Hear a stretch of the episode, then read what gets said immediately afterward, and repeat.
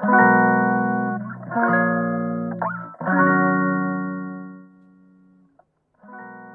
己をうべなうの勝俣です。このチャンネルは自己肯定感と日々の暮らしをテーマに、えー僕が感じたことを話をさせてもらう個人ジャーナルになります。自己肯定感にま関心がある方ですね、ぜひ聞いていただけると嬉しいです。っていうことで、えー皆さん見ましたか？宮崎駿の、まあ、君たちはどう生きるか映画今やってますよね。まあ、この間私見てきました。見てきたので、まあ、ちょっとその話を、まあ、自己肯定感と絡めながらあ話せればなと思います。で、ちょうどね、先週末から、えー妻と子供があまあ、奥さんのその実家にあの帰っていて、まあ、僕は今一人で過ごしてるんですよね。で、まあ、ちょっと時間もあったので、まあ、見てきたっていう話なんですけど、なんか得意げに私宮崎駿がとかって言ってますが、僕ね、宮崎駿はほとんど見てないんですよね。見てないっていうか、あれ、隣のトトロって宮崎駿？でしたっけ？あと、風の谷のナウシカとか。で、あの、なんとなく見たことはあるんだけれど、あの、その2作ぐらいしかほぼ記憶ないし、どういうストーリーだったかっていうこともまあほぼ覚えてないし、まあその後もたくさんあの宮崎駿さんって作品出されても出されてると思うんですけど、ほぼあの見てこなかったっていう、こう、まあ奥さんからもなんでっていう、まあ、そういう人物なんですけど、まあ、今回なんで見たかっていうとあの、ままあ、奥さんと子供がいなかったということもあるんですがやっぱりこのタイトルですよね「君たちはどう生きるか」っっていうタイトルに惹かれてまあ見に行ったっていうのがあります。で前回の配信でも言いましたけど、まあ、僕あの40歳になる年でで、まあ、ちょっとキャリアの中だるみ感じゃないんですけどまあおそらく人生の正午あの半分ぐらいを、まあ、通過をしたっていう中で、まあ、これからまあどう生きていこうかなっていうふうに、まあ、キャリアをまあ考えてる最中なので、まあ、この「君たちはどう生きるか」っていうタイトルでもう本当に行ってきたっていう感じです。で、まあ、ちょっと、まあ、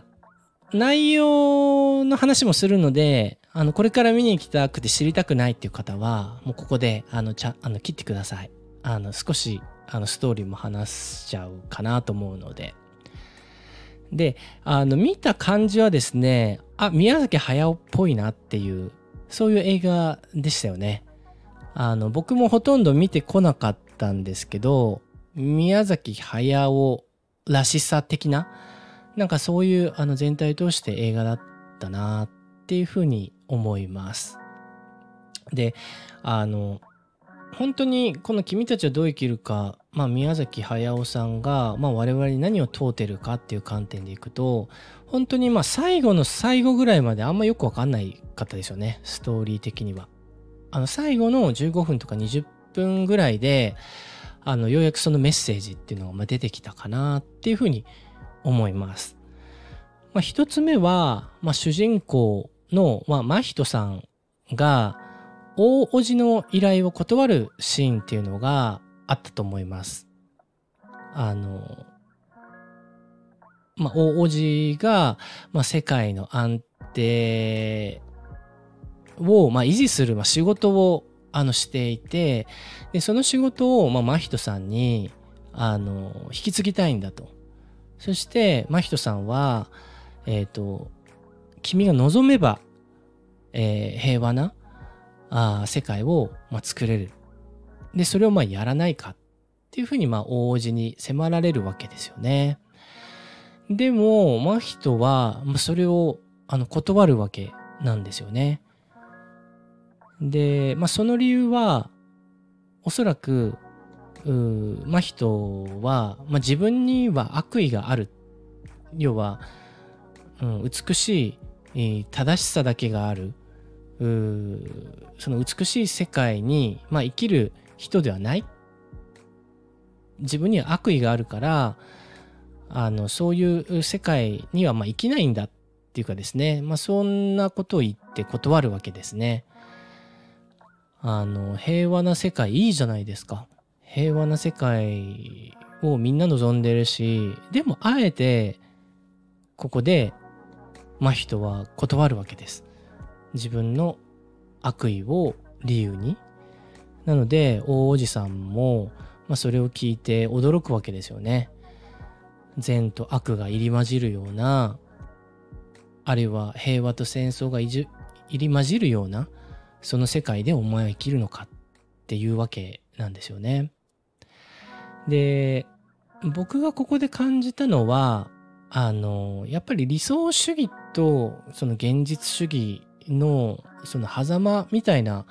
ことをすごく感じました。あの理想ばっかり夢見ていて、えー、現実がままならないっていうわけでもないし現実を見すぎて理想を諦めるわけでもないっていう、まあ、人の、まあ、あり方っていうんですかね。で僕はもともとすごい理想主義者で、まあ、まあ、未だに自己実現とか自己肯定感って言ってる時点で、まあ、理想主義的なところが結構あると思うんですけど、まあ、それでも、まあ、この数年間ですね、非常にリアリスティッく現実主義に、えー、振り子をこう戻したあ自己認識っていうものがあってなんかその理想主義的世界のなんて言うんでしょうね語尾と言ったらいいか。要は決して現実化しない理想主義への盲信っていうんですか。その愚かさというのもあるし現実ばかり見て理想を信じられない愚かさもあるしっていうなんかそんなことをねあの僕自身はあの真人が王子の依頼を断るっていうところではですねあのすごく感じたところですね。うんまあ、それがあの印象に残った一つ目ですね。で、もう一つは、あの、氷見ですね。真人の本物のお母さんの、まあ、子供時代の少女と真人は、まあ、あの、いろんなファンタジーの中で出会うわけなんですけど、あの、氷見ですね。真人の、まあ、本当のお母さんは、まあ、戦争で死んじゃうんですよね。で、そのまあ、悲しさを背負って真人は生きていてでお父さんに新しい奥さんが出ていて、まあ、なかなかその新しい奥さんお母さんを好きになれないんだけれどもあの、まあ、その新しいお母さんがまあ行方不明になってしまうところからこうファンタジーが始まるようなそんなストーリーなんですよね。でそこであの本当のお母さんの少女時代の秘密っていうあの人物に、ま、人は会うわけなんですが、まあ、氷見が最後ですねその自分の現実に帰るシーンがありますよね。つまり真人と一緒に、えー、氷見は自分が死なない人生を選べる道もあったんだけれどもその氷見は自分が死んでもお真人を生むっていう、まあ、そういう決意のもとで、まあ、別々の道をですね歩んでいくわけです真人とは。で氷見は真人と同じ時代を生きてしまうと真人が生まれなくなっちゃうでしょと言って氷見は、まあ、自分の命を賭してでも、まあ、真人を産もうっていうですねあのそういう選択をするわけです。でこれもやっぱりすごく印象的ですよね。あの、まあ、自分の命を賭してでも守りたいもの、あるいは実現したいものがあるかとかですねでここで僕が思い出すのはニーチェなんですねニーチェはえー、喜ばしき知識っていう書籍だったと思うんですが、まあ、そこで、あの、こういうわけですね。あの、同じ人生を、1分1秒たりとも同じ人生を、あなたは生きますかと言われて、イエスと言われ、言えますかっていう問いを私たちに投げかけるわけです。全く同じの、同じ人生をあなたは生きると言い切れますか？っていう問いなんですよね。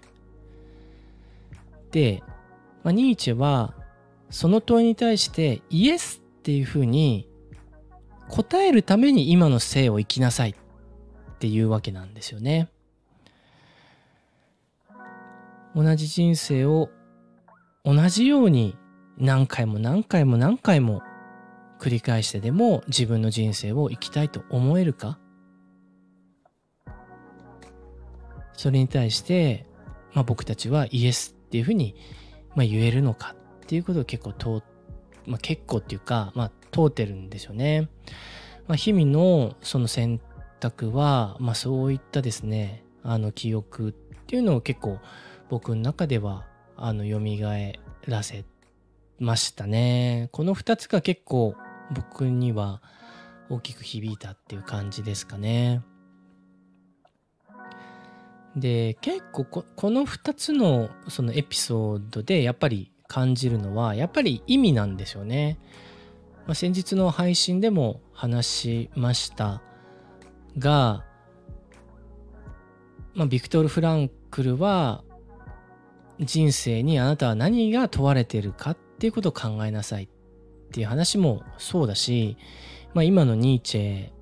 も同じ人生を何回も繰り返すそれでも良いって言える人生の意味っていうのをやっぱ見つけなさいっていうことだと思うんですよね。でこの自己肯定っていうのもすごく意味っていうことに関連するワードだと思うんです。自分が生きていいというふうに感じられるっていうことが自己肯定なのであればやっぱり僕たちは、まあ、なぜ生きるのかとか、うん、どう生きてどんな意味を作るのかっていうこととすごくこう関連してるんだと思うんですよね。で実際に日々の生活でもあるいは仕事でもそうなんですが意味を感じれている人はまあポジティブであり、まあ、自己肯定感高いっていうことがさまざ、まな研究で、まあ、分かってきてます。なので、あの、まあ、この宮崎駿の「君たちはどう生きるか」という映画で僕がこう見出したメッセージ性2つのメッセージ性っていうことに共通してるのは、まあ、この意味っていうものをどういうふうにまあ僕たちは見出すのか、まあ、そんなことをあの問われてるんじゃないかっていうふうに思いましたね。うん。まあ、その他にも結構あったんですけどね、あの、インコ帝国みたいなものが出てくるんですが、あれはまあヒットラーとか、まあ、独裁政権をまあ意味してて、すごくこう利己的に、あの、生きている人っていうのはやっぱり世界を壊すんだなとかですね。あるいは、あの、下界？地下の世界で、あの、顔がこう、顔が真っ黒で、あまあ、全身真っ黒で顔がない人っていうのが出てきますよね。で、まあ、与えられるのをずっと待っている人と与える人が、まあ、分かれた世界。で、少数の与えられる人がいて、大多数の与えられる人がいるっていうことも、まあ、今後の世界はそうなっていく可能性もありますよね。あの AI とロボットが人の仕事っていうのを奪っていってまあ一部の超優秀層とか超富裕層がこの世界をあ支配している。なので、まあ、仕事がなくなった人はベーシックインカムという、まあ、国からお金をもらって、えー、なんとか生きながらえる。で、自分たちは生産活動には従事しないっていうような、なんかそういうメタファーにも、まあ、見れたし、まいろいろですね、話はできるんですが、まあこの配信ではですね、えー、2つ、えー、真人が王子の依頼を断るっていうエピソードと、あとは氷見が最後、まあ、自分が死んでも自分の現実に帰るっていうエピソードを紹介をさせてもらった上で、